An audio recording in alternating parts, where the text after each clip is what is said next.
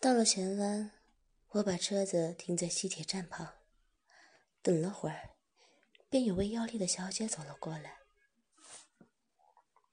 那小姐弯下身便跟我说：“先生，你今晚打算去打鱼吗？”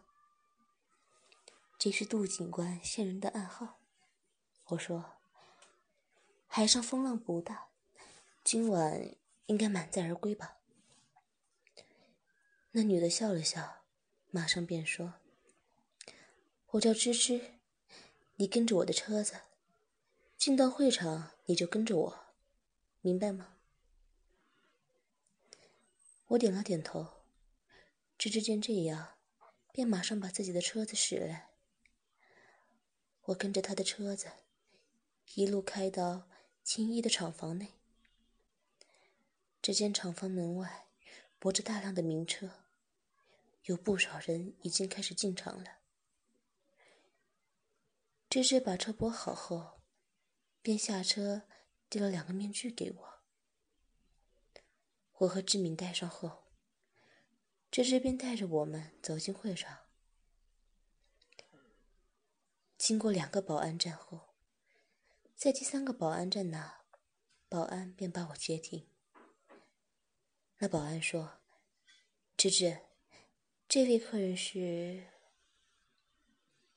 芝芝笑着说：“这位客人是全球第82名首富，今晚来这见识一下。”那保安听后，马上恭敬地说：“李公子这边请，我们马上为你安排 VIP 房。”我笑了笑，芝芝便领着我走到里面的房间。进到房间，芝芝便邀请我坐下。我坐下后，志敏则站到我的身边。我从房间的窗户往房子中心看，只见中间有个大舞台，而舞台的四周则放置了一些桌子和椅子。在四周还有20多间和我身处的房子一样的房间。芝芝见我和志敏有点紧张，便说：“放松点吧，要先喝点东西吗？”我让芝芝随便拿点饮料来。我留意到其他来宾，发现除了华人，还有不少外国人。不一会儿，芝芝便拿了些饮品进来，并把本名册递了给我。我打开看，有一张被绳子捆绑的女生照片出现在我面前，而旁边更有这名少女的名字、身材、年龄、血统、已被调查的项目和进度，甚至连和多少人干过和中出次数也记录在内。我随便的看了下，发现除了香港人外，还有不少欧洲、亚洲和美国的少女。我留意到其中有位竟然是位日本的 AV 女星呢。半年前，那 AV 女星突然隐退，大家还以为她要结婚呢。我看了看名字，大乔未久。我心想，要不是在帮助杜警官，我还真想买下它回家玩玩呢。不一会儿，拍卖会便开始了。台上出现了位穿旗袍的女人，身后却跟着班没穿衣服、只戴着头皮套的男子。每个男子也用铁链拉着名赤裸的女生。芝芝提醒我说：“拍卖会要开始了，你有见到飞鹰吗？”我四处看了看，便摇了摇头。芝芝叹了口气，便说：“那再等等吧，飞鹰应该很快会出场。”舞台上，拍卖开始了。第一位拍卖品是位香港的20岁少女，底价是10万美金。一个秃头的老头便开始出价，转眼间，价钱便由10多万交至100多万，最终还是由老头以180万投得。我看着觉得没趣，便又四处寻找飞鹰，看了数遍还是找不到，于是便又看回舞台。原来已经到拍卖大潮未久了，底价是200万美金。群人抢着出价，价格转眼间便被抢到1000多万。我有点心动，便问芝芝如何出价。珍珍奇怪地看着我说：“李先生，这可是犯法的行为啊！但你要真想出价，你拿这个平板电脑上面输入你的银码便可以了。”我看了看，觉得很有趣，便直接输入5000万。我的价码一出场，大家也都看向我的房子。台上的旗袍小姐马上说道 ：“VIP 房13号的贵宾出5000万，还有人要出价吗？”在场的人都在议论纷纷。旗袍小姐数了3次后，便说：“恭喜13号房的贵宾，我们马上把大乔小姐给送上来。”我有点无言了，我本只是想乱场而已，怎料还真的让我投到呢。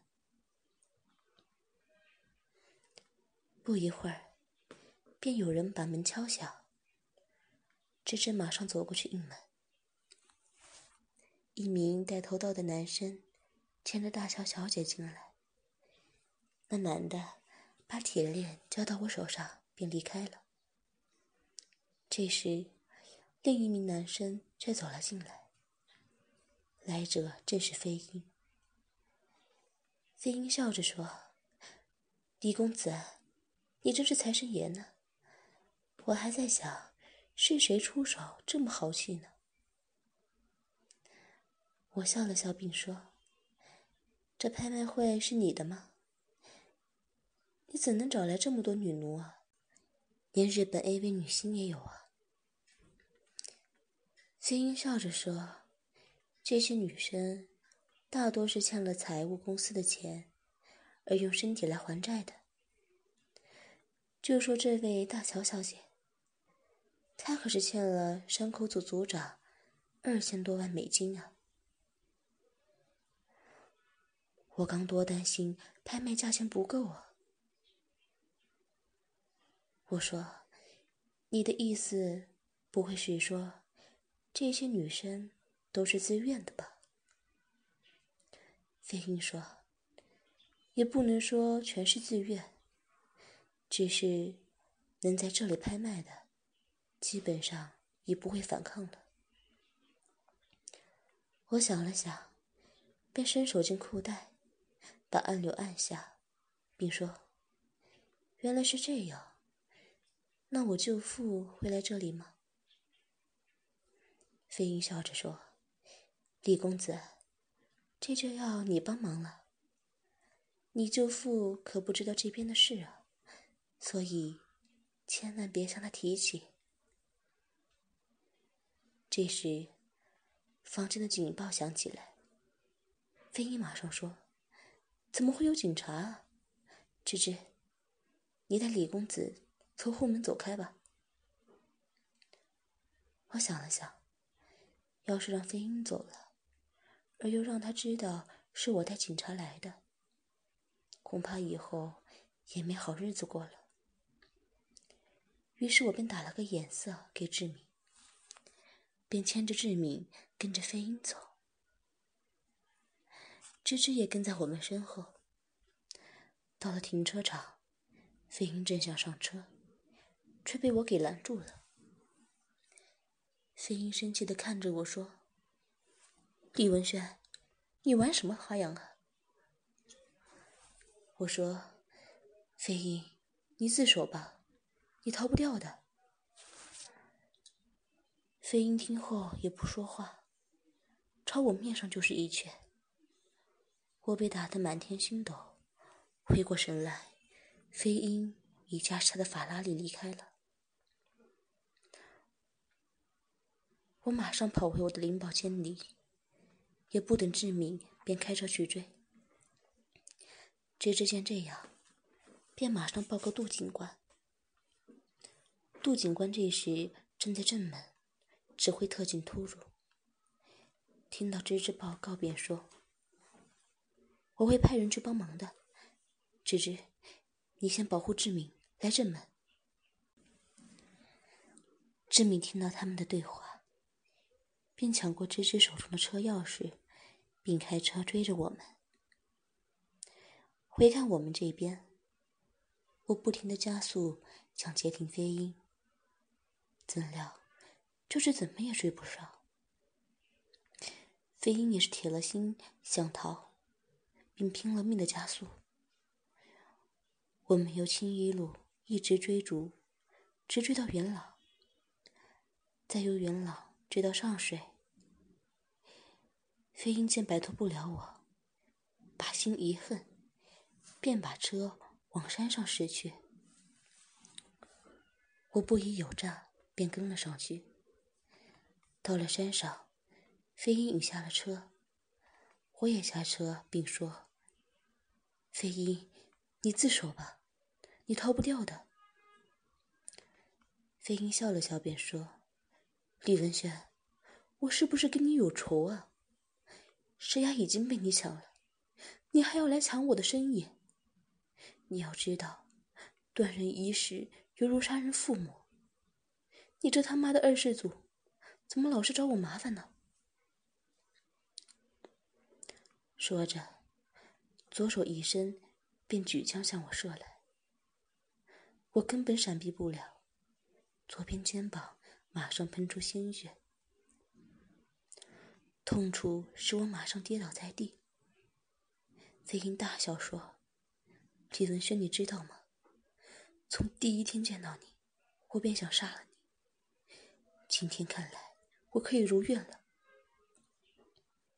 说着，举起手又是一枪。这次我虽然有准备，但还是被他射中右腿。我退到车后，飞鹰却还不甘心，步步走了过来，并说：“你这么拼命，不会是警察吧？还是大亨让你这样干的？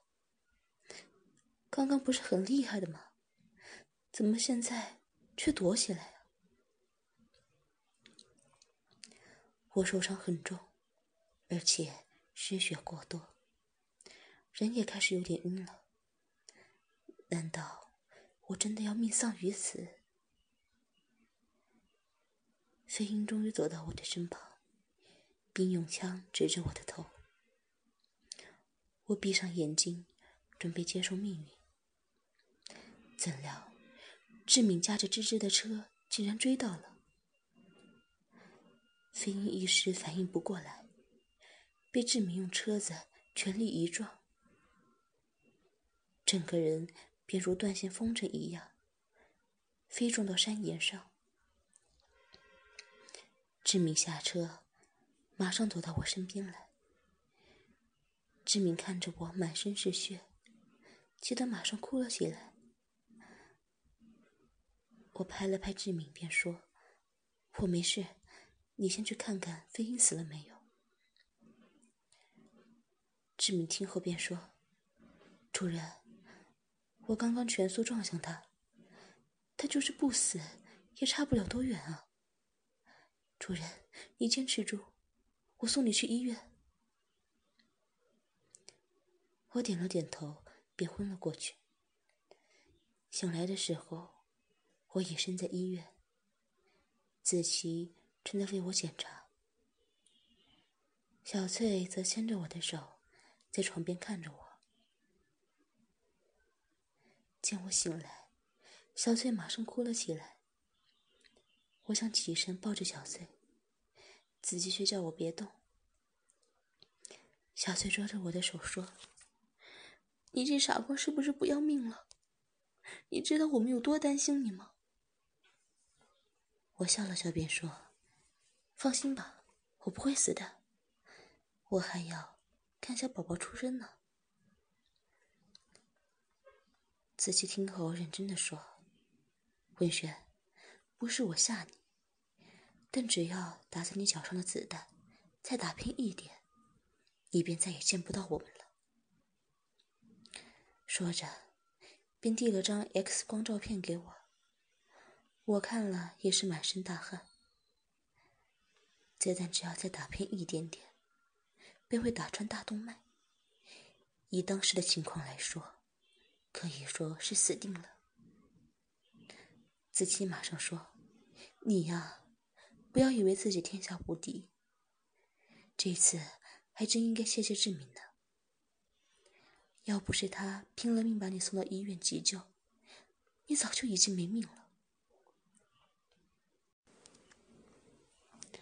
我听后便说：“对了，其他人呢？”小翠说：“诗雅和志敏在外面等着，小茹和小喵则还在上学呀，我去叫他们进来吧。”说着便转身走了出去。子骥见小翠出去后便说：“老公，你以后真的不要再乱来了。先不说我担心你，你知道吗？小翠坐在床边哭了2天了，还直说要是你走了，她也跟你一起去呢。”我点了点头，心中一阵愧疚。不一会儿，诗雅和志敏便走了进来，2个人马上走到我身边哭了起来。我安慰了他们一下，便感到奇怪。照子骥这么说，我昏倒最少有2天了，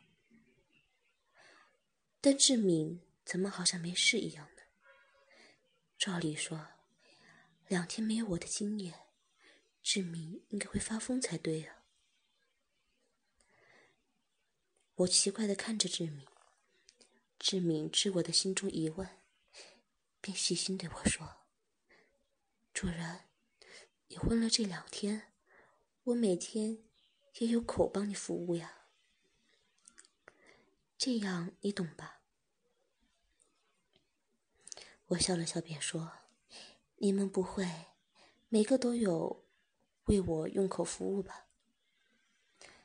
大家都笑了笑，子骥更说：“你脑子就只想着这些啊，我看需要帮你检查一下你的脑袋了。”大家听后又笑了起来。我们谈了会儿，子骥便让大家先离开，让我休息。子骥又帮我做了一些检查，便让我自己好好休息。不知睡了多久，我便被小翠叫醒，原来已经到了吃晚饭的时间了。小翠包了些肉片粥喂给我吃，刚吃完，杜警官便走了进来。我让小翠他们到外面等着。杜警官笑了笑便说：“文轩，你不介意我这样叫你吧？想不到你这么英勇呢。”我笑了笑便说：“我是不想我的亲人有事而已，要是让飞鹰走了，我的麻烦可大了。对了，现在的情况怎么样啊？”杜警官说：“飞鹰被志明全速撞向山边，虽然还没有找到尸体，但我想应该是死了。而他的犯罪集团也全都被警方拘捕。对外我只公布说是名女警把飞鹰撞死，所以你可以放心，绝不会有人怀疑到你身上的。还有就是，我们从这一次解救了100多名女性，这些都是你的功劳。我笑着说，功劳我就不要了，只希望你不要再找我麻烦就好了。杜警官笑着说，你怎么知道我有麻烦要找你啊？我苦笑声便说，我只是随口说说而已，不会真的给我说中吧？杜警官笑着说，我想要你把大亨的犯罪记录提供给我。我说，这是不可能的，以我所知的大亨也就只是经营一些偏门事业而已，再说他也一把年纪了，你就放过他吧。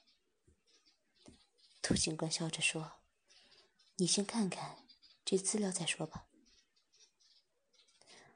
我接过档案看了看，原来档案内的记录都是和大亨有关的犯罪行为，但全都是没有证据的。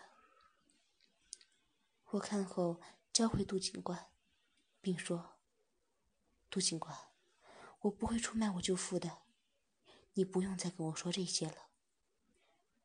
要是你再强迫我，我只好请你们的署长跟你好好说了。杜警官听后便说，那我不强迫你，但今天的事请你不要告诉其他人，可以吗？我点了点头便说，那杜警官，你答应了我陪我一晚，不知道什么时候方便呢？杜警官马上脸红了，并说，这个等你好了再说吧。对了，还有一件事，你记得拍卖会那晚你拍下的大乔小姐吗？她说想见你。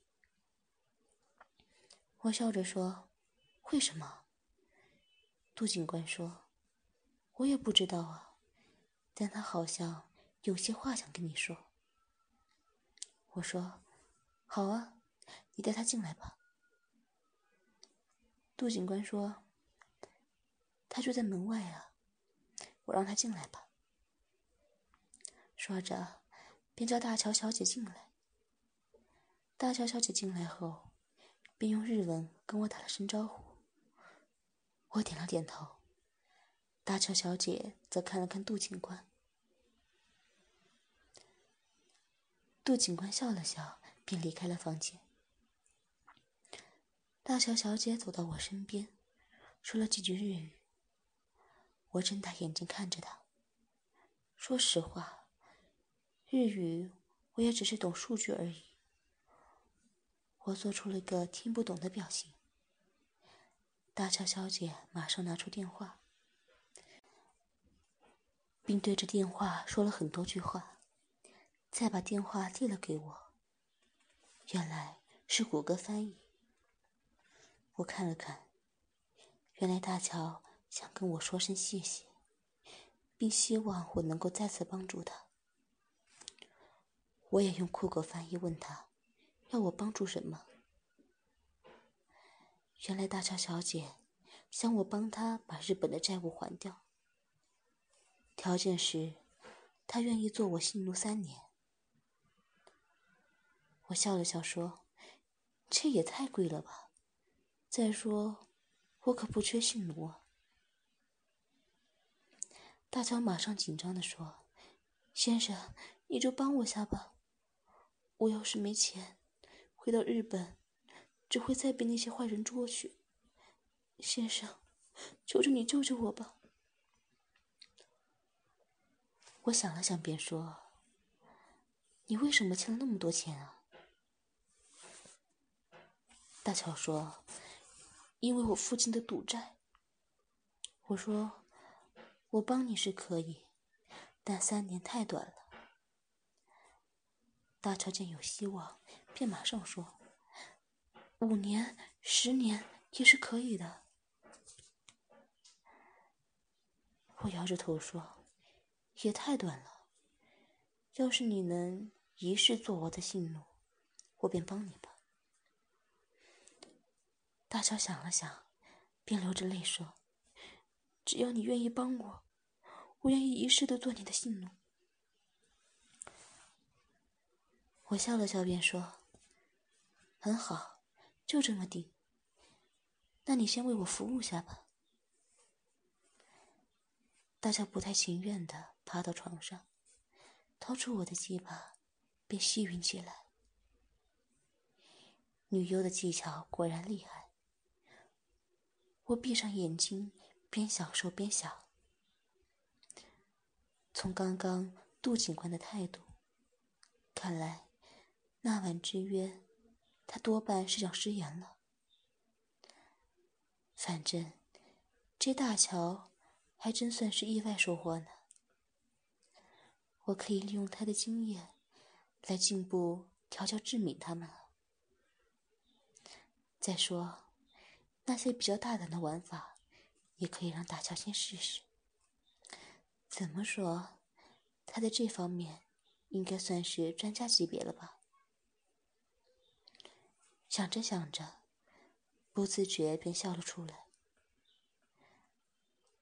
大乔见我笑了，马上看着我，我让他继续，他便更加卖力的吸吮起来，舌头跟在口内不停的打转。